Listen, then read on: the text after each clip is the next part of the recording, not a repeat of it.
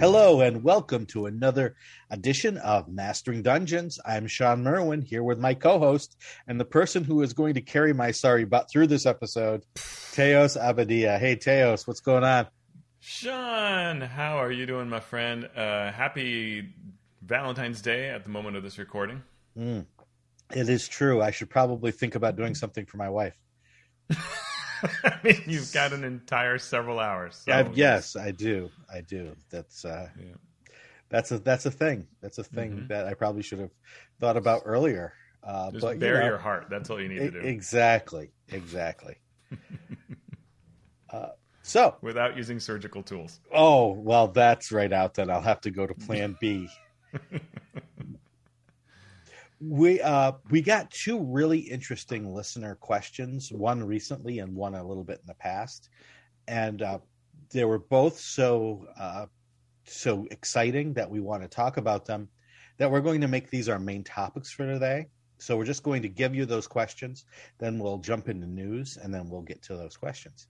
Uh the first comes from jean lorbert who asks is WotC supporting the length of adventure campaign that most groups play? If not does that lead to suboptimal engagement? Uh, and is there a reason to improve? Uh, how does this mismatch impact DMs and designers? What does a one session, a five session, or a 10 session version of each hardback even look like? So that's a that's a bunch of really great questions. Uh, earlier in in our lives, we got a question from Planagea, who said, As you complete Fizban's, I'd love it if you went back through some of your favorite adventures from other editions, talk about their design, what made them great, and how you would up them, update them for fifth edition. And really, these two questions sort of go together, uh, right? Because we want we if we're going to talk about what Wizards is doing now to support adventures campaigns, uh, we can talk about what they used to do, what TSR and what Wizards used to do. Uh, look at those old adventures, look at some newer adventures, and talk about this kind of as a big mishmash topic. So that's what yeah. we plan on doing. Um, hopefully intelligently. It may take us a couple of episodes. Whoa. Yes, Whoa, I know. Man. I'm asking. I'm asking a lot there. Uh, maybe over a couple of episodes, we'll we'll look at this, or you In know, this if, economy. exactly, exactly. But speaking of this economy, our first news item is Wizards of the Coast was recently announced as being a $1 billion plus revenue publisher, wow. which is something that we, A, have never seen before, B, never thought we would see. Uh, so 2021 revenue was over 1.3 billion, the first time it has passed the 1 billion mark. So not only did it you know, it didn't just creep over the one billion dollar mark. Billion and a third. A billion and a third, right? And so tabletop game sales alone were almost a, a, a billion, 950 million. So, and that doesn't include digital games. Now, going above and beyond that, operating profit. So, revenue is one thing, right? Profit is revenue minus expenses. the operating profit was $547 million. If you look at Hasbro as a whole, that profit was 72% of Hasbro's profit. Wow. Uh, yeah, I mean that's that's a lot of profit for a business uh, yeah. based on that revenue, right? That's and and yeah. that's the key, right? That's that's the reason that uh, Hasbro's looking as, at Wizards right there, and, and we've talked about this before. But when you have that kind of profit, all of the managers go, "Well, let's do more of that because yeah. if we can scale that, that's that's glorious, right?" Right, and I mean, obviously, every business is different. Every type of business is different. But just thinking about that in terms of sort of business as a whole, these large billion dollar businesses, you know, uh, when you say revenue of over a billion dollars, that's great. Uh, but not many businesses or types of businesses will have a profit of that much, right? Their profit may be non-existent. Their profit may be very slim. It's nothing like the you know forty five percent or whatever that that represents. Uh, so, do you want to talk about some of the growth that they announced? Sure. Uh, the revenues for Wizards grew by 44%, which, if you've been hearing us on the show, you've heard us talk about growth for a while now, right? I mean, it's been a long time of us saying it's uh, this quarter profits grew or revenues grew, and for revenues to grow 44% on top of everything that's happened before is really remarkable. And 44% is one of the biggest numbers we've talked about. Um, digital games were slower, but still 36%, which is amazing. Now that's revenue, but still, that's really strong growth. Yeah. Um, when you look at just the segment of games, Hasbro as a whole had its games grow 19%, and game sales were a total of 2.1 billion. Um, they named a number of brands that were strong. One of them was Hero Quest, which I was happy to hear. Mm-hmm. Um, and overall, Hasbro itself earned 6.4 billion. So that's the size of the whole company. But again, that profit part is really critical to look, to look at, and you can kind of compare these numbers, right? Like right. 1.3 billion, which was Wizards revenue, out of the 6.4 billion, but that 507 547 million in revenue from tabletop game sales was 72% of profit. So there's a lot of things that are really really slim margins. Right. That are being sold in stores by Hasbro. And the Wizard stuff is on another level of of profit creation, right? And mm-hmm. that's really impressive. Yep. And uh, Wizards of the Coast also said that they will have one digital release each year starting in 2023. Uh, and so that uh, sort of dovetails with the announcement last time of a new president and vice president uh, at Wizards of the Coast coming from the digital space. Yeah. Uh, we got all that information from comicbook.com and icv2.com, um, and those links to those articles are in our show notes.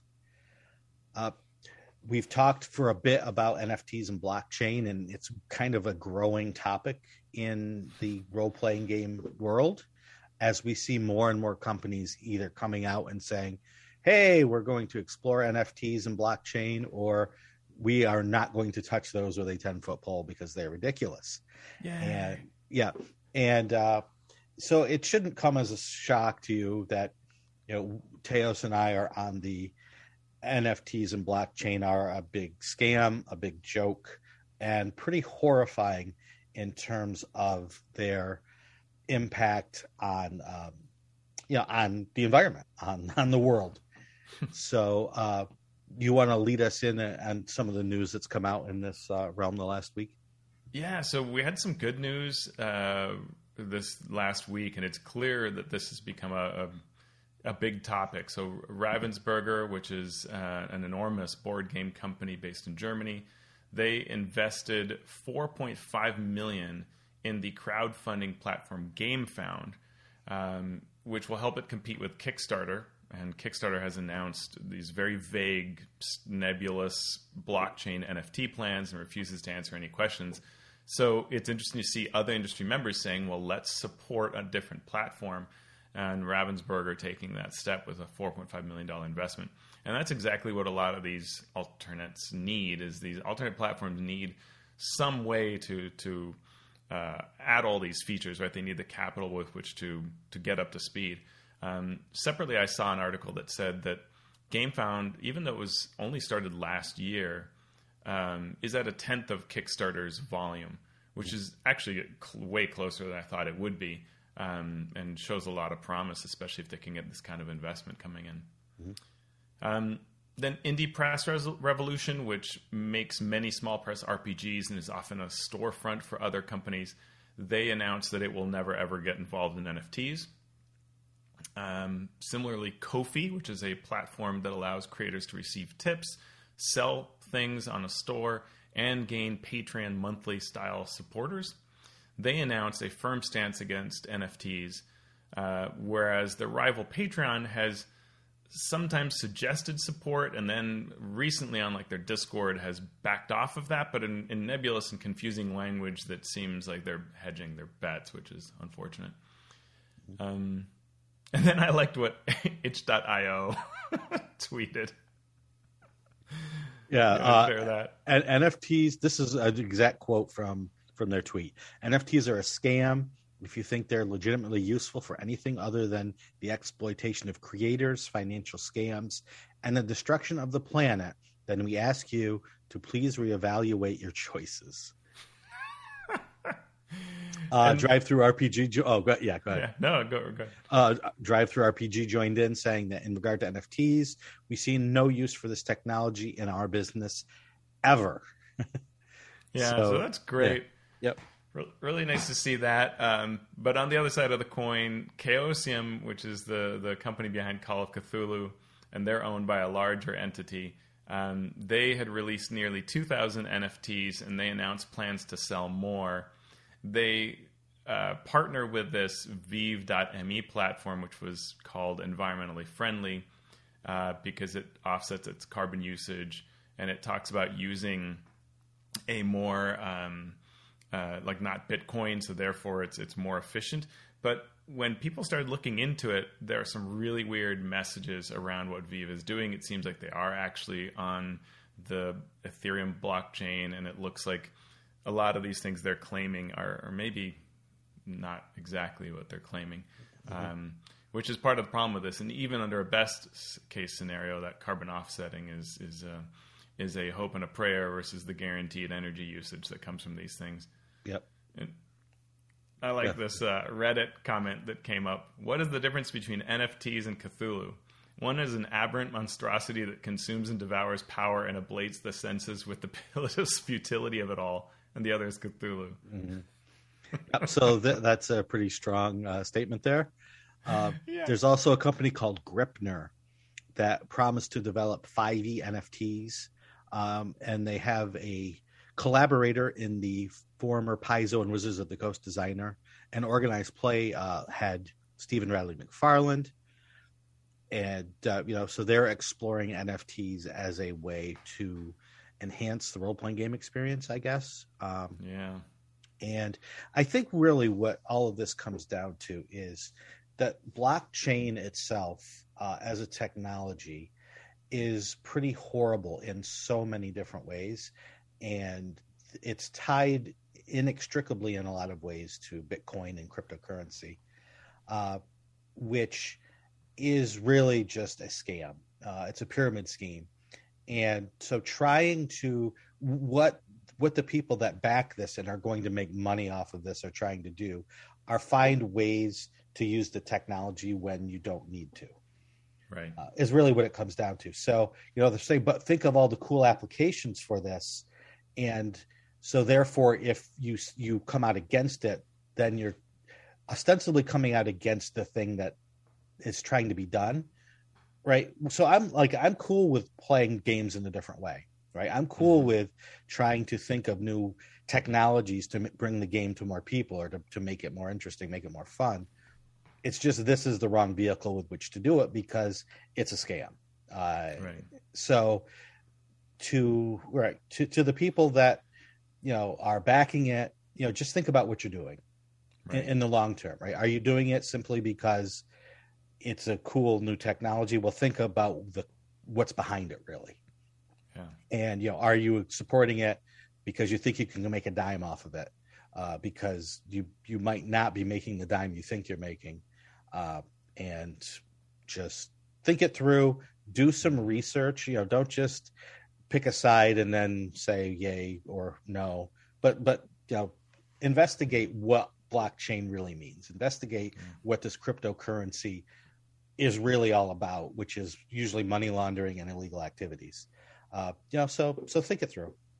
Hmm i don't have much to add. and it, our next news item is uh, another sort of dose of reality. yeah yeah. You want you want to go go through this one?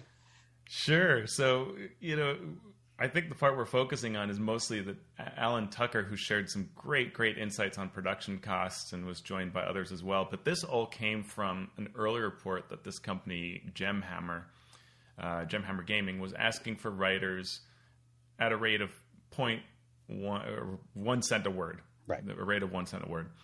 And this uh, had been going on for a while, but then all of a sudden got notice it got viral. Reactions became viral on Twitter, and there were a lot of very angry uh, messages coming into Gemhammer, uh, which led to the owner showing up on tw- on their Twitch stream and sort of apologizing and, and you know crying and, and trying to explain through everything that happened over the last few days and and providing perspective on sort of where they had come from, which is that they apparently didn't really sort of understand any of this perspective of what one cent a word means, right. because they had really been doing their work almost entirely for free, and they have never made any money to begin with. Right. Uh, and while they had a Kickstarter that might, on the surface level, look positive, they really have never been, uh, never had any real income from this. Mm-hmm. Um, and this brought a lot of creators to sort of think about this this larger question, right? Of, of how profitable are these various entities, and, and how should we react uh, around this this type of topic of what uh, when companies offer a very low pay rate, what's that mean? What's going on? Mm-hmm. So then Alan Tucker gave his description of what looked like to most people a successful Kickstarter that he ran. Uh, you know the, the kickstarter raised uh, almost eleven thousand, well, ten thousand seven hundred dollars, and with additional sales on various platforms, it's up to you know eleven thousand in revenue, which sounds like a oh pretty good project. Yeah. And then he goes through the costs that he incurred to create the product, art of you know five thousand and a half dollars, uh, you know fifty five hundred, writers fees another fifty five hundred, editing, shipping, and so on. The total expenses for this project that made $11,000 was over $15,000. Mm-hmm. So while it looks like, oh, good, uh, you know, a Kickstarter that with five figures, that he lost almost $5,000 on it. And that doesn't include any of his own time and costs and the words that he wrote on his own. Yeah. So while it's true that one cent a word is very low, uh, it's also true that small companies just can't afford more, and right. so it, it's this balancing act of trying to not lose, not not just not make a profit, but not lose everything uh, to create these projects and products that we love. Uh, and you know, again, I'll just be aware of going in what you're doing uh, if you try to create these projects or if you are writing or doing art or doing some other work on these projects. I think it's really healthy for people to talk about this because even though I've done a lot of work on costs and things like that, there are a lot of angles I had never considered. Like Alan Tucker's product is a monster book. And one of the things I realized is monster book is one of the most expensive things you can make. True. Because everybody wants one piece of art per monster. Mm-hmm. And even if you skip some monsters, can you skip every other? You know, what can you get away, get away with? You, you can't get away with skipping too many. Mm-hmm. Whereas an adventure, you know, you could have maybe one art per scene per, per large section, right? Of, mm-hmm. you know, maybe like an hour of play or more that you don't, you know, and it can be spot art. Little small pieces can work because they're evocative, but people want to know what does this monster look like? And if you've got some particular, you know, creature in mind. You, you, can't, you know, you can't write up a red dragon and put a blue dragon's art, right? Mm-hmm. It, it, tends to be specific, and so it's one of the most expensive things you can do. And when I started realizing, oh wow, that is that is really difficult to fund. Mm-hmm. Um, but it's true of any kind of project. Any project is, is difficult to fund at these levels. Uh, because the volume of sales is low and because the price that, that gamers expect is low. Mm-hmm. But I think at the same time, it can be true that companies can't afford paying high rates, uh, small companies, mm-hmm. but also true that one cent a word is really too low. Mm-hmm. And I think that's because if you look at one cent a word, it, it's it's really a trap. Um, you know, if you write three thousand words and you get paid thirty bucks for that, mm-hmm. I mean, you might as well have just made a 3000 word product on the guild and even if it doesn't quite reach copper you'll make you'll be better off right. plus you'll establish your brand you'll have ongoing revenue over time you know like you, you, would really be better off doing something for yourself even something very low investment very low you know it, it's it's almost hard not to mm-hmm. make a better return than yeah. at one cent a word doing things for yourself and and so I think that's that's where small companies it, it is on it is important for small companies to think through this and think through what rate they're offering and and, and whether it's okay. And and maybe it's just you know as much as you want to accelerate your project and get it done faster maybe you shouldn't right? Maybe maybe your product maybe you're not releasing as many products as you think because hiring someone at one cent a word isn't a great idea. Okay. yep. Uh, not much more to add there. Just more more business related things to keep in mind uh, on the dms guild as of today there is a new product that we thought people might be interested in it is called Thay land of the red wizards it is going up on the DMs Guild. The authors are a gentleman you may have heard of called Ed Greenwood, uh, you know, who created the Forgotten Realms, uh, mm-hmm. Alex Kammer, and Alan Patrick via Gamehole Publishing. Uh, so the creator of the Forgotten Realms himself is uh, putting his name on this product, which is 109 pages of fan goodness. Uh, the chapter breakdown is chapter one, the people of Thay, chapter two, ruling Thay. So it goes over sort of the social and uh, political hierarchy of Thay. Chapter three, points of interest, uh, places where you might want to set your adventures. Uh, chapter four, the heroes of Thay. This includes a new paladin subclass, the Weave Bound Paladin, as well as a new uh, magic system called Circle Magic, and then some Thayan backgrounds and equipment. Uh, chapter five are, are, creatures of the plateau, so some monsters for Thay. And then the last chapter is an adventure called Intrigue and Eltabbar. It is a adventure from, from for character levels one through four. You start at level one, and then it takes you through level two and three, so you end at level four and it takes place in Eltabbar, which is the capital city of Thay. So it involves some political intrigue, and there isn't many. There aren't many more political, uh, dangerous places than the capital of Thay. yeah. yeah. Um, so the book details uh, information about each of the Tharches. The Tharches are the political divisions of Thay, and then each uh, Tharch has a leader called a Tharchion. So it gives you the updated uh, roster of Tharchions. You know, there's a Volo style tour of the metropolitan areas and a new map of Thay by one Michael Schley. Man, yeah. like when you can bring in Mike Schley to do art, and that art yeah. is awesome. It's it's a level of detail of like the Than Plateau and all the mm-hmm. surrounding mm-hmm. areas that is just gorgeous. I don't think there's any any map like it. The whole PDF is is just beautiful. Mm-hmm. Um, and great content. I mean, things like reading about the people of Thay. It it, it adds uh, a dimension to it that that goes beyond what has been in like the Red Wizards box set or other mm-hmm. previous works. Um, and and the art as well is just I mean fantastic, really cool. Yeah. yeah. So if you're going to have a a campaign or some adventures that take place in Thay, you could definitely do much worse than uh, checking out this product. Yeah, and, and really nice. The price point is really amazing for such a, a quality work. Mm-hmm. Um, and there's just a ton of a ton of material in here. Uh, and what is it? It's um, 109 pages.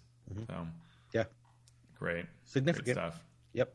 Uh, another release for 5e is the Book of Wondrous Magic Volume Two from MT Black as as you can tell from the title, there was a Book of Mon- or Wondrous Magic one, which did very well. This one has 100 magic items for 5e D&D at at only four dollars cost. Oof. So if you are in the market for new magic items, uh, grab MT Black's latest. It's really neat seeing MT um, move over to DriveThru and, and explore that uh, area and do well with with the additional tools that drive through provides that the guild does not. Mm-hmm. Um, I got a sneak peek at this a few times while MT was designing this. Um, he's got a great eye for for fun mechanics and works harder than I would imagine anybody would work on mm-hmm. getting these items right and balancing them. The level of care that Craig has is is really impressive. Um, and some examples of fun items in this book. Like there's a fog weave marble. You kind of throw it and roll it on the ground, and it'll speed unerringly, zipping to a spot you choose within 100 feet, and then it blows up into a 40 foot sphere of fog, lasting an hour until it's dispersed. Mm-hmm. Very fun. Uh, restoration gum. You chew it, and it removes a disease or a condition. That's great. Nice. Um, and then there are really cool like legendary items too. Like one I really liked was the Trammeler a legendary plus three mace. When you hit a creature, it has to make a saving throw or its speed becomes zero. Uh, I guess you're kind of pounding into the ground. And then once per day, you can hit the ground with the hammer, release a wave of thunderous force, Avengers style, dealing damage and pushing creatures and objects away from you. Super fun. Yep. So all of that and more are available on DriveThruRPG uh, the Book of Wondrous Magic Volume Two. Link is in our show notes. So that's a it's a good uh, sample of this week's news. So now we can get into our main topic or our main topics, uh, which go back to those two questions. Um, basically, you know what what is Wizards doing in terms of adventure length in order to uh, give its audience what it needs and what it wants for the types of games they're running, and what sort of older adventures uh, would we think about in terms of updating to fifth edition because they're so good, because they've got cool things. Uh, so let's dive right into those questions. Uh, the, the first question is why? Why bother going back and looking at these old classic adventures? Uh, so why, Teos? Why would we do that? well, I, I, think there are a couple of reasons. One is that there are some truly excellent adventures to either experience or re-experience. Um, it's worth going back to that well. So famous adventures like Temple of Elemental Evil, uh, Pharaoh, my pers- personal favorite from the Desert Desolation series, and I love the whole series. Red Hand of Doom, a favorite for many. Night's Dark Terror, I think that's DM David's favorite. The Age of Worms adventures that spanned uh, mm-hmm. Dungeon Magazine sort of brought in the concept of an adventure path. Mm-hmm. Madness at Gardmore Abbey for 4E, and all of these are just classics. And even if you run them, you can you can say to yourself, "I want to do that again." And hey, now I'm running fifth edition, so I need to think about how I want to update that. Yeah. Um, good. Oh, I I was just going to add that you know some adventures you want to play because of the plot right the plot really mm. speaks to you some adventures you might want to play because the the um the the mechanics of it something about it the mm-hmm. cool traps right the the story of uh uh tomb of horrors mm-hmm. isn't really there there's no real right. story to it it's like there's a bad guy in here you should go in yeah. And uh, and and part of what we need to talk about when we talk about these adventures, which we'll do later, are the differences between the editions and the differences in play styles that the differences in uh, in editions bring. Yeah. Right. Yeah. We didn't need a lot of pushing for AD&D for first edition D&D in terms of plot because you needed to adventure to gain experience. Right? You got experience by killing monsters and gaining treasure. There weren't really any story awards or you know milestone uh, adv- advancement. You kept track of it. Now you could you could always just say okay you gain a level, but for the most part you had to keep track of your treasure and your monsters killed in order to level.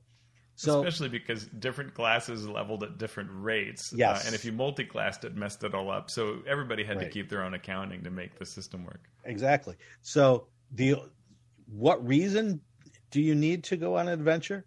Because I need experience points and treasure. You know, so that's changed quite a bit uh, over the years. So you know, that's just one thing that we'll talk about later. Mm-hmm, mm-hmm. So there there are those reasons. Um, we may have you may have been playing all along, but you just didn't get a chance to play that one adventure, and so you want to experience it or have your players experience it if you're the DM. Mm-hmm. Um, what other yeah, reasons? Like, you know, before Tomb of Annihilation came out, I ran Tomb of Horrors for a, a bunch of my local friends. Mm-hmm. and you know told them up front. I mean, they'd all heard a fair bit. I think there was only one person who didn't know what the Green Devil is like, right? Um, which was fun because of course they jumped into it. Yeah. Um, but uh, but there were um, it, it, was they none of them had played through the entire thing, and so just to have that experience, right? And we're all laughing about what this mm-hmm. adventure does to you, right? Is great, right? It's great to go back and see a classic like that. Yep. And there are different kinds of adventures, different kinds of experiences, from huge dungeon crawls like Undermountain to the death traps like uh, Tomb of Horrors, where it's not you know make a save or die; it's just die. You stick you stick your head in that hole, you're dead. Yeah. There you go. Uh, mm-hmm. You know, chases, competitions, wilderness adventures, uh, all of those things are cool uh, and probably in their own time unique mm-hmm. types of adventures that you you want to experience the first time that this type of adventure was put out there. Yeah, and there's some really amazing concepts out there, right? I mean, it, because there have been so many years now of the game existing and writers thinking about things, you have concepts like a dead god in an astral sea, or exploring elemental nodes, uh, time mm-hmm. travel, dying in the first encounter, and playing new characters for the actual adventure, right? Yep. These are things that have been done. And so sometimes we, we may remember those, we may hear about them, but but there are reasons to seek out these old experiences and, and mine them for ideas or mm-hmm. play parts of them. Yeah. Uh, so what are some of those challenges with going back and uh, updating or playing or preparing these older adventures?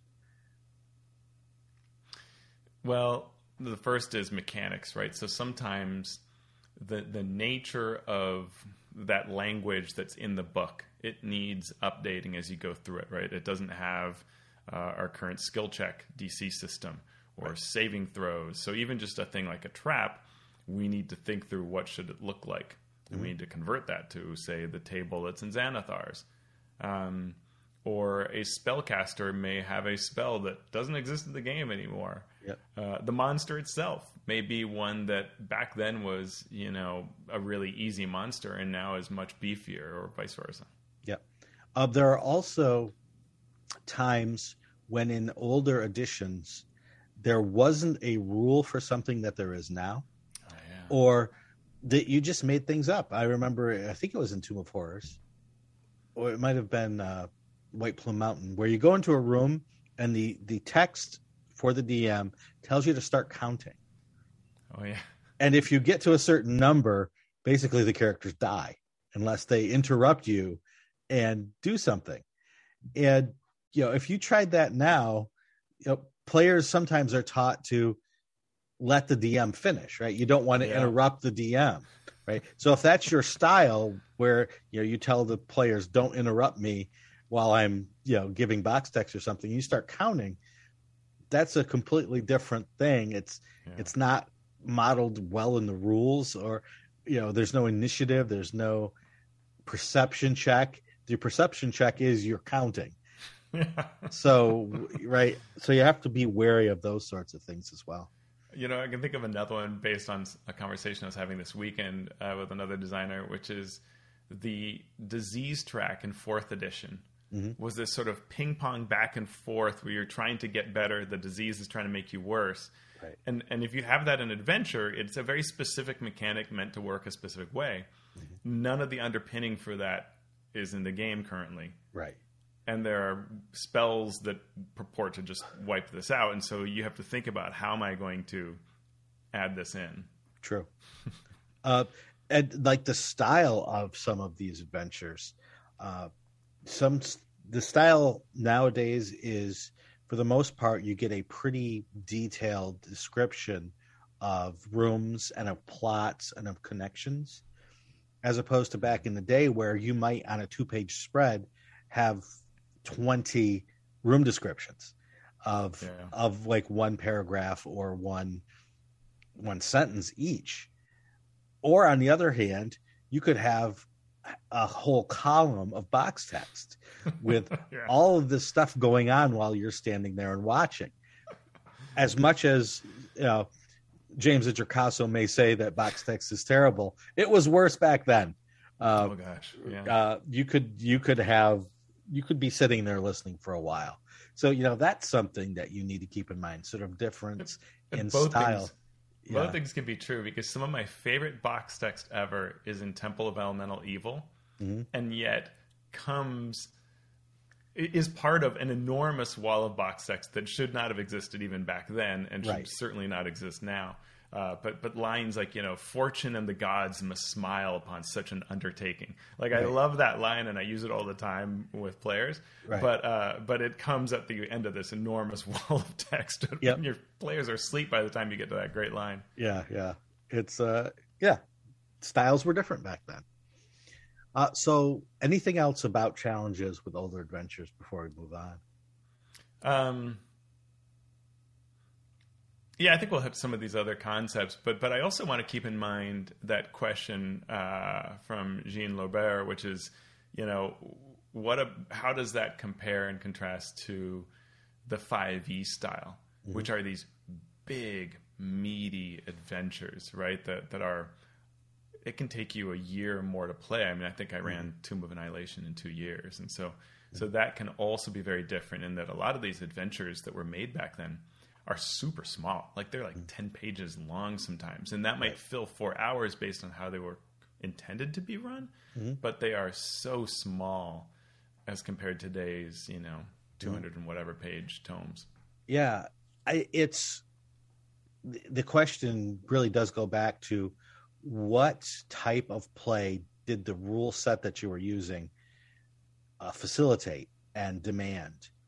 And if you sat down to play Tomb of Horrors, it could take you three hours. It could take you 50 hours, mm-hmm. right? It all depends on the DM at the time. But I think there was, at least in my experience, which was limited uh, due to my young age. I'm a young man, you know, uh, back then. And yeah, I played with a few different groups with for first for first edition, but it's not like I got to see ten thousand different tables like I have since then. But there was this sort of we would play six hour six hours without even thinking about it. And it was like anything shorter than that seemed like a waste of time. yeah, yeah. Right because we, we had the time we were young uh, you know weekends summers we would just sit down and we would play through the whole thing yeah. if we could and sometimes that was uh, that was a pretty beefy adventure uh, squished down and sometimes it was a very short adventure expanded but there was this sort of you didn't just sit down and play for an hour uh, at least in my experience. I don't. Yeah. I it seemed to me the people even like letters to to Dragon magazine. You know, there seemed to be this idea that you played for quite a while, and the DM in some way turned it into a campaign, whether right. they created their own or linked different adventures together. Even if the adventures weren't meant to be a campaign, yeah, yeah. because there weren't a lot of those back then, yeah. you would you would turn it into one so you know, the, and the rules seem to push you in that direction. Um, you didn't do a one shot. You you you you wanted to play. You wanted to level and build up. You know, so that was the target audience back then. Whether the rules created the audience or the audience was that way to begin with, that was what they were marketing for and creating for. Nowadays, I think it's much, much more diverse and much, much different what people want. Yeah. Yeah, and there's there's such a strong storytelling aspect too, in that now we want our characters to be the the you know protagonists in a novel or movie mm-hmm. uh, as part of our play. And while we cared about our characters back then, we knew they were very disposable. That mm-hmm. it was very risky. You knew that they could die easily, uh, so you weren't as invested, and there wasn't the chance to interact with so much of the game such that you were going to really tell a broad story about yourself. It was more in your head and then, you know, the fun you had with your players. Right. The the the term I remember was don't talk to the experience points. Right. You go into the dungeon you needed experience points to level. You got experience points by killing things and taking their stuff. So you know, don't talk right. to the ogre. Don't talk to the troll. Just kill it. We need the experience, which sort of cut down on the role play. Mm-hmm. And you know, most of the content that was written took place in a dungeon. It, there wasn't yeah. a lot of that role playing. Uh, the rules in the Dungeon Master's Guide that I remember was more about like, yes, there was henchmen and yes, there were hirelings, but it was more what did they do for you rather than how do you interact with them. And you know, you you your big role playing thing outside of the dungeon was getting enough experience points to build your keep or to you know create your temple if you were a cleric yeah. or yeah. rise in the guild if you were a rogue or become a higher level druid in the druidic society yeah. it, it, there wasn't a lot of that interpersonal uh, thing and I think that's an important thing to recognize if you're if you're comparing to fifth edition, uh, and and and you want to think about where you are on that scale of do you want sort of like say something like the way Rise of Tiamat creates this long, big, invested experience. You know, do you want that out of a classic adventure? Because then some classic adventures will be better than others at that. But like for mm-hmm. example, if you take something like Keep on the Borderlands, which is a bunch of caves you start at the keep. They tell you to go to the caves because there's bad things there. And you go, and, and the caves, you know, could be connected, but it's up to you if you're going to add some sort of story connections. There aren't very mm-hmm. many connections between them. Yeah. And it's a bunch of caves with a bunch of stuff in it. And so if you want that Rise of Tiamat mm-hmm. type of experience, well, you're going to have to add it because it's not there because that wasn't what we were doing back then. Yeah. The, the year that they were play testing D and D Next at Winter Fantasy. Um, I think I was asked to create a 5e D and D Next version of the Caves of Chaos, and so I did, and it wasn't terribly difficult to to update, as we will talk about shortly. Uh, but I was like, "There's no, there's no story here," and mm-hmm. I I drove to Winter Fantasy, and uh, the chatty DM Phil Menard mm-hmm. was in the car with me. We're like, we need to create a story here. So we came up with this story about uh, a wedding. Right, the caves were a buzz because these two different tribes of orc or goblin or whatever were having a wedding between you know combining these two. So that's that was the story as the characters went through they started learning about this. And it turned into a completely different adventure if you ran it that way. Because you shared that with other DMs yeah. as you know, here's some wild ideas, and I was like, oh, this is great, and and yeah, I ran it that way too, and it, and it was a lot of fun to add a story onto it, but you had to think about that, you had to right plan for it, and then deploy that so that it it worked, and and I think in, in my version, I had um, the way it started was a poorly written note was deli- was delivered to the keep, which the characters received, and it was actually the goblins were hiring the characters or trying to hire them uh, because this wedding was throwing the caves into so much chaos, right? That the goblins were in danger of being wiped out, as the way one of the marriage parties would prove their worth to the other, right? Yeah. So yep. come save us from these from this wedding, right? And so you know you can do that but it, as Teo said, takes a little bit of work. You have to think it mm-hmm. through, and then come up with some cool interactions, some cool, some cool role playing hooks, and some cool consequences for whatever choices that the characters make. So, uh, things, oh, yeah. no, no. I, I was say one of the things we can look at is what has been converted already. Yep. To five E. Yep. So, what have we seen come out of 5e that is based on previous adventures? Well, we've got Curse of Strahd, which is not directly uh, a 5e translation of Ravenloft, but close enough. Um, yeah, fairly I mean, the interior is pretty similar right. with uh, then these links to the these additional places right. that were added. It's more expanded on, uh, mm-hmm. but it's the the story's pretty much the same. And as Teo said, the the castle is very very uh, yeah. similar. Well, we have Tales from the Yawning Portal, which brings to us pretty uh, strict uh, conversions of the Sunless Citadel, Forge of Fury, the Hidden Shrine of Tamoachan, uh, White Plume Mountain, Dead in Thay against the Giants, and Tomb of Horrors. So there's a good selection of, you yeah. know, first through fourth edition adventures uh, directly translated into fifth edition. Mm-hmm. What, are, what are some other ones?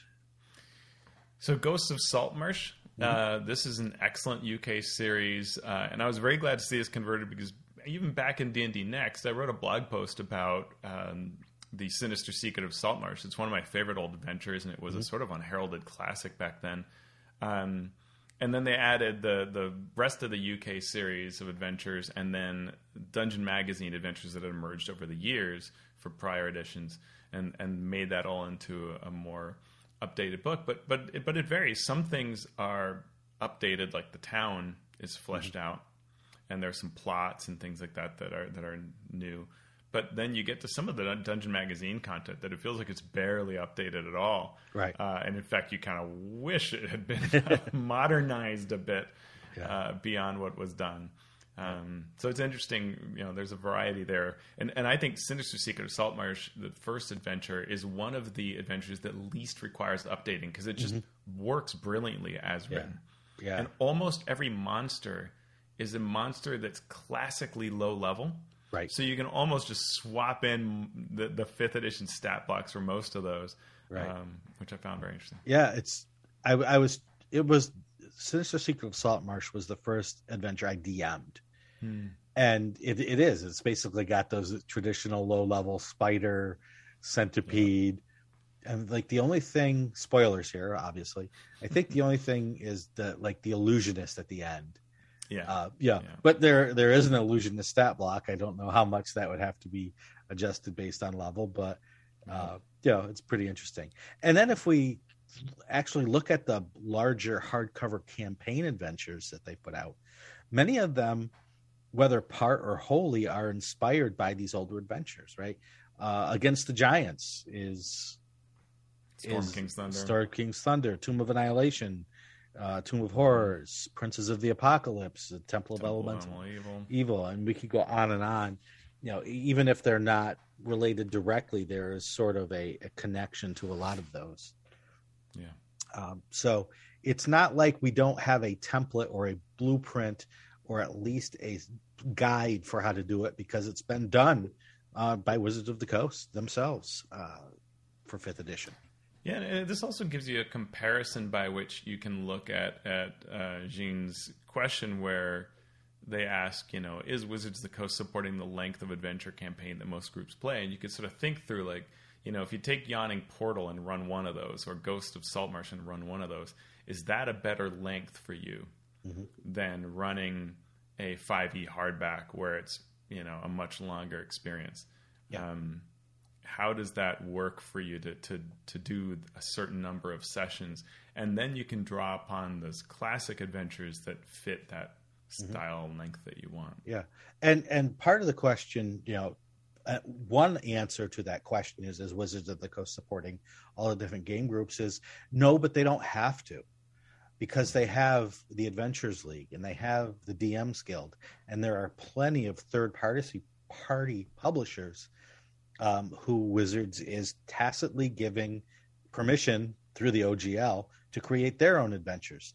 So if there's not an adventure length, if there's not an adventure style that meets your needs coming directly from Wizards of the Coast, you, you don't need that. You can right. go you can go lots of different directions and get a one hour adventure or you know a huge mega dungeon without Wizards of the Coast being the publisher for it.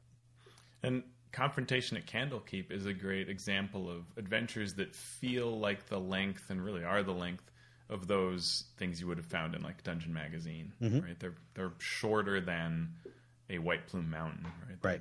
Yep. Really and, and, and so that that leads to the question, you know, how it, how have adventures changed over time? Well, before we ask how, let's ask have they? uh, and and they have a bit. Uh, right, the world has changed just a wee bit from 1974. uh, when the game was first uh, released. Back then, there were bell bottoms. Now that Yeah. still bell bottoms. Huge wide lapels. Uh, Yeah. I've got I've got pictures to prove that.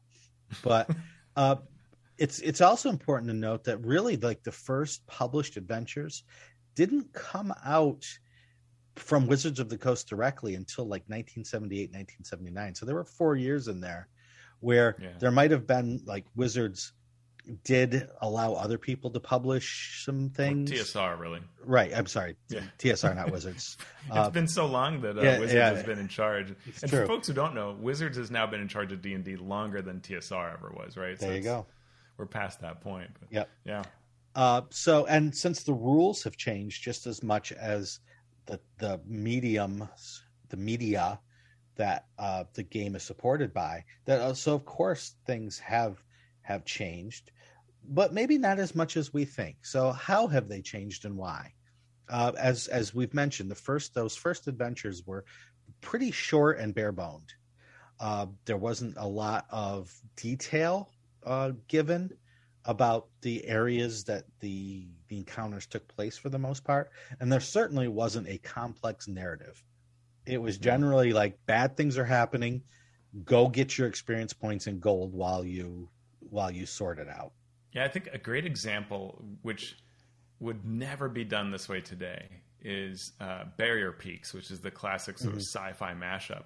Yep. Uh, you know, the kingdom of Sterich in the world of Greyhawk hires you to go check out. You know, the strange monsters are coming out of the hills, and that's the end of the plot related to Sterich. You know, off you go.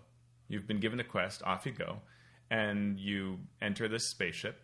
The spaceship has a reason for why it's there, but probably only the DM will ever know it mm-hmm. because it's hard to come up with any of the coher- a coherent picture of what happened to the spaceship. It, it exists, it's there, but the players probably will never learn it. So it's all a very weird experience for them, very strange.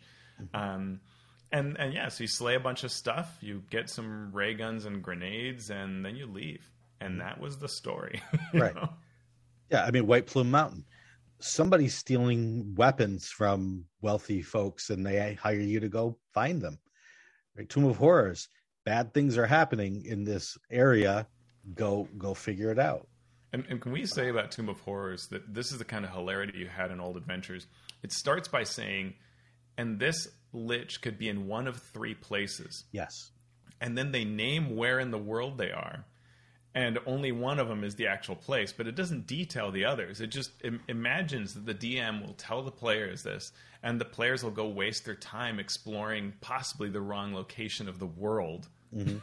like a whole nother continent Yeah. and and or not continent, but an area of the continent, Right. Uh, and, and before they stumble upon the correct location, which is unbelievable. Yeah, and- th- there wasn't even a you start in a tavern. No. It- th- there was none of that. It was just you're you're hired to do it, and here's the first room.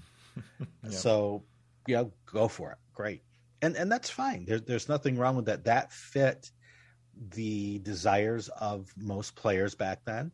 It fit the rule set. It it did what it was supposed to do. Uh, and then came Dungeon Magazine, right? And so then we didn't really get a lot of longer campaign length adventures in those early days. I would say you know, they would link some adventures together, of course, Mhm. but they were published separately. And maybe they would be published in a collection, but that was generally even later. You're talking 90s now for the most part, for most of that. Uh, Tomb of And uh, I, I'm going to say just to yeah. add here that the the way adventures were published and sold back then was quite erratic, even to the people that worked at TSR. Like Mm-hmm. they would share how a thing would get pulled, a thing would get moved. Originally, it was going to be this level range, and it would end up. So you might even have a collection of, say, like the S1 series of adventures. right. and one of them sort of wouldn't fit the mold of the rest Right. and the levels wouldn't line up and and so it was just it was and and and on the store level right we'd go to like our walden books to buy these things and there would be a rack of them you could they were shrink wrapped you knew almost nothing from what the cover in the back would say if you're lucky about 60% of the time there would be a level range on it and and so we would just pick one because it had a pretty cover It was the way we read fantasy novels back then too, and you would just pick one and go home and go, oh, okay, it's for eighth level characters. Everybody make eighth level characters. Right. and off you'd go. Yeah. So uh, what Teos is talking about is they would put a code on these published TSR adventures. And so maybe you you find S1, Tomb of Horrors, and you'd be like, okay, I'm going to play S1, and that's for levels 10 to 14. So hey, we finished it. If you finish Tomb of Horrors without grisly deaths, congratulations. Mm-hmm. And then you go and be, oh, S2 is out. Okay. Now that one was for levels 5 through 10. So you're like, wait a second. Well, characters just played 10 through 14. So now they're, you know, 13th level. So now this is for 5 through 10. And then the next S adventure is S3 Barrier Peaks, which is 8 through 12. So it's like, so, you know, that's sort of in the range, but, but not quite yeah. you know, and then uh, S4 was the Lost uh, Caverns of Tsojcanth, which is six to ten. So that like even goes back further. Uh, so it was it was just sort of this. There wasn't any rhyme or reason to Yeah. it, uh, and because they don't create a coherent campaign, right? They're not linked exactly. story wise. Right. Some some were, but but a lot of them weren't. And so Yeah. and you didn't know that from just looking in the store shelves. yeah yeah it's yeah so what you would think of as a normal progression oh it's s1 s2 s3 s4 or it's like the i the intermediate which is you know Tomb of Lizard King and Pharaoh and Ravenloft and all of those. I stands for intermediate. It doesn't stand for a a, a cohesive storyline throughout. So I one is four to seven, I six is five to seven, and there's all of these other adventures in between. Uh, so the first real campaign adventure that I can remember that came out, uh, published from TSR, was uh, Temple of Elemental Evil, Mhm. and that was 1987. So that's you know 13 years after D&D begins that we finally get like a full length campaign adventure that's meant to be played over a series of levels. Mhm. Uh, and so that that's like the first uh, what we would think of as a big published hardcover campaign. Um, And but they also did publish it all in one, which was a rarity back then to see that. Yeah. And so so there the different things that TSR was putting out adventure types were mostly these, you know, soft cover module type things with, you know, from f- t- 15 or 16 to 40 pages at most, very small. Yeah. Then you get this longer one and then you get Dungeon Magazine which gave you some shorter options. Um, Yeah. so there were still uh, different products, different types of adventures put out for different needs, but it wasn't as voluminous as we have today. Uh, you wanted to mention something about uh, what Gary Gygax actually intended. Yeah, I mean, just uh, I think it captures beautifully how adventures have changed and, and been reimagined. In that originally, Gary Gygax thought there is no reason for anybody to want to buy an adventure, so we're not going to make any. And uh, because no DM should need them, you just throw some stuff out there and have fun with it. And then another company started selling one when Wee Warriors published theirs. Yep. Gary, wait a minute. Okay, well, I guess we need an adventure. And the first adventures, a lot of the first adventures that people found were almost like lists of stuff, Mhm. right? Including the the Palace of the Vampire Queen and other. It was just a list of rooms with things, and and and up to you to develop it. And there's there's even that B series adventure uh, where it's up to the DM to sort of put the things in rooms Right. and Right. you know it's like a make your own kit and and there's no story or re- it's just just throw some things into rooms right and Right. that was the original concept and and so it's taking a long time to get anywhere with that Yeah, and and it just goes to show how much our own internal uh, way of thinking and way of doing things colors our understanding of the game, right? Yeah. Because Gygax and and all of the people that DM'd and uh, you know his group and and the splinter groups that went off from from him and, and Dave Arneson, they were so creative that they didn't even conceive of a world where someone might be a DM and not create their own thing right right right. there was no understanding of some poor schmo like me, you know, sitting in a basement in Eastern New York, not being great enough to to do this.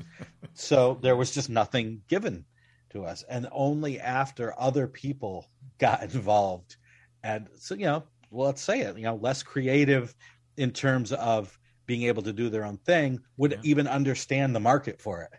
Right. But even also when we look at, you know, accounts of how Gary Gygax would run a game, or a lot of those early folks, they're completely different than what we see run today.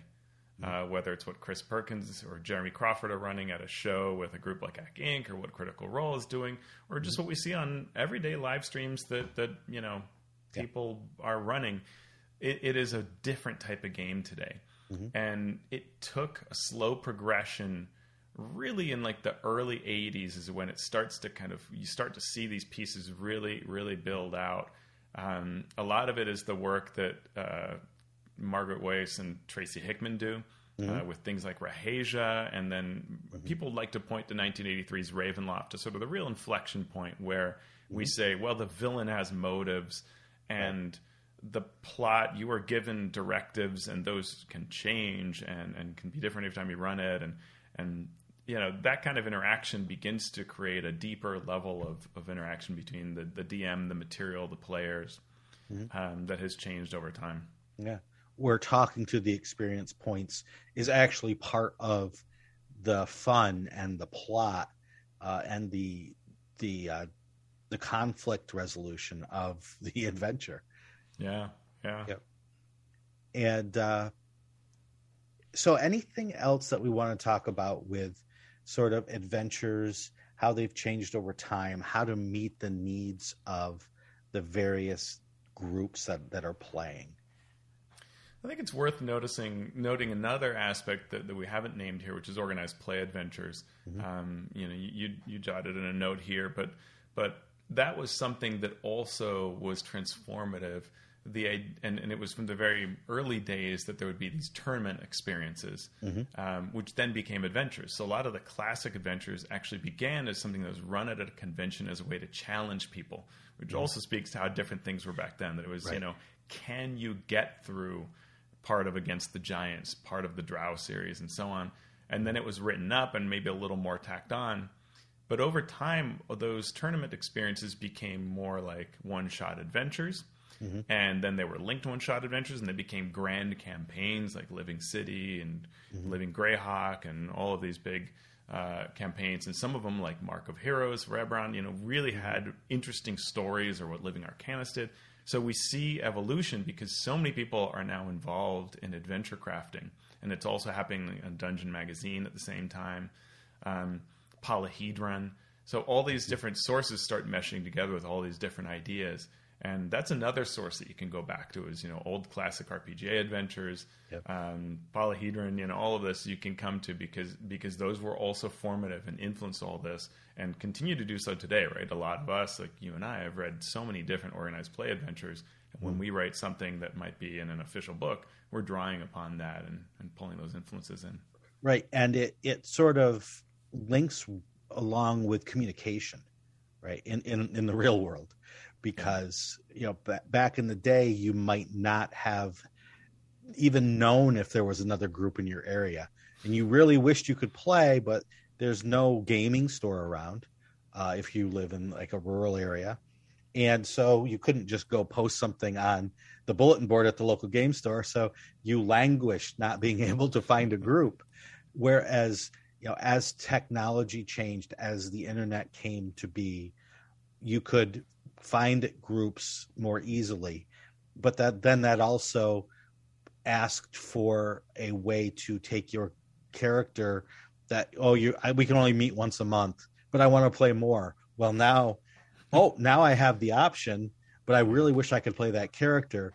Here we come with a living campaign where you were more mobile gave, giving you more options but it also forced adventures to become shorter because you mm-hmm. couldn't play uh, you know uh, 72 hour campaign all at once because you wanted to move over here and play this other thing later so it made the need for short adventures there, but it also showed that the game could be played in shorter bursts and you could still enjoy it. Well, and this also comes to our listener questions almost for, for full circle because what has been happening on the um, uh, the monthly games um, on the uh, yawning portal that D and D and Baldman Games are offering is they're now running Wild Beyond the Witchlight, mm-hmm. broken into pieces. Right. And one of the things when this idea came out, the DMs had to get together and think of, all right, how do we make this happen? Because it's so easy for then this is a very open-ended adventure. Mm-hmm. It would be so easy to to lose yourself and not finish on time. So what can we do? Uh, let's all group think of how we can break this into parts and really run these parts in the established time. Mm-hmm. Focusing, keeping people on track, you know, right. and, but still allowing it to feel like a fun experience. And and they did that work, and it's been really successful. So you have people now who are signing up for the play online play of Wild Beyond the Witchlight and getting that whole huge published adventure done in just a few sessions. That's amazing. Right. And so next time we will talk about techniques for updating old adventures, uh, techniques for dividing larger adventures into more uh, relatable chunks. And uh, yeah, we'll break down some of the old adventures that we played uh, over the years and really think are worthy of an update to fifth edition. Yeah, maybe if uh, listeners have a particular favorite, you could yeah. float that our way, and maybe we'll consider that one. Absolutely. Uh, anything else to add, Teos, or are we no. safe to close this shop down? Let's do it. All right. Thank you so much to our patrons, and thank you to all our listeners out there. Uh, if you like the show, please consider please consider supporting us. Uh, the patron Patreon is at patreon.com slash MMP. So Teos, where can people find your brilliant work online? Uh, if that exists, it would be found at alphastream.org. Uh, you can find me on Twitter at alphastream. And actually, I just to experiment this last week, I opened up a shop on Ko-fi. So not only can you support me monthly, but if you don't want to do that, you can just pick up the products and, and there that I've recently released on DriveThru. And what's interesting is they let you keep 95% of the amount. So I don't know that it'll get a lot of sales, but every sale there is is enormous compared to elsewhere. So uh, so that's kind of cool. What's the link there on Ko-fi? Uh, it's uh, oh, let me pull it up. I have a tab. It is Ko-fi, which is ko-fi.com forward slash alpha stream. Who would have thought? Who would have thought? All right. Um, yeah, so try that out and see what you like, and I encourage other creators to try out creating a store there too. It's really easy. Uh, well, until I do that, you can find me on Twitter at Shawn Merwin. Uh, you can go to the forums at forums.misdirectedmark.com to talk to us, or you can tweet at the podcast, which is at Mastering DND. Mastering Dungeons is a Misdirected Mark production. So, Teos, what should we do now? It's Valentine's Day, Shawn. We are going to hug and kiss all the monsters. Oh, I will let the beholder know we're on our way. Mm. And the gibbering mouther. And the Remorhaz bad touch.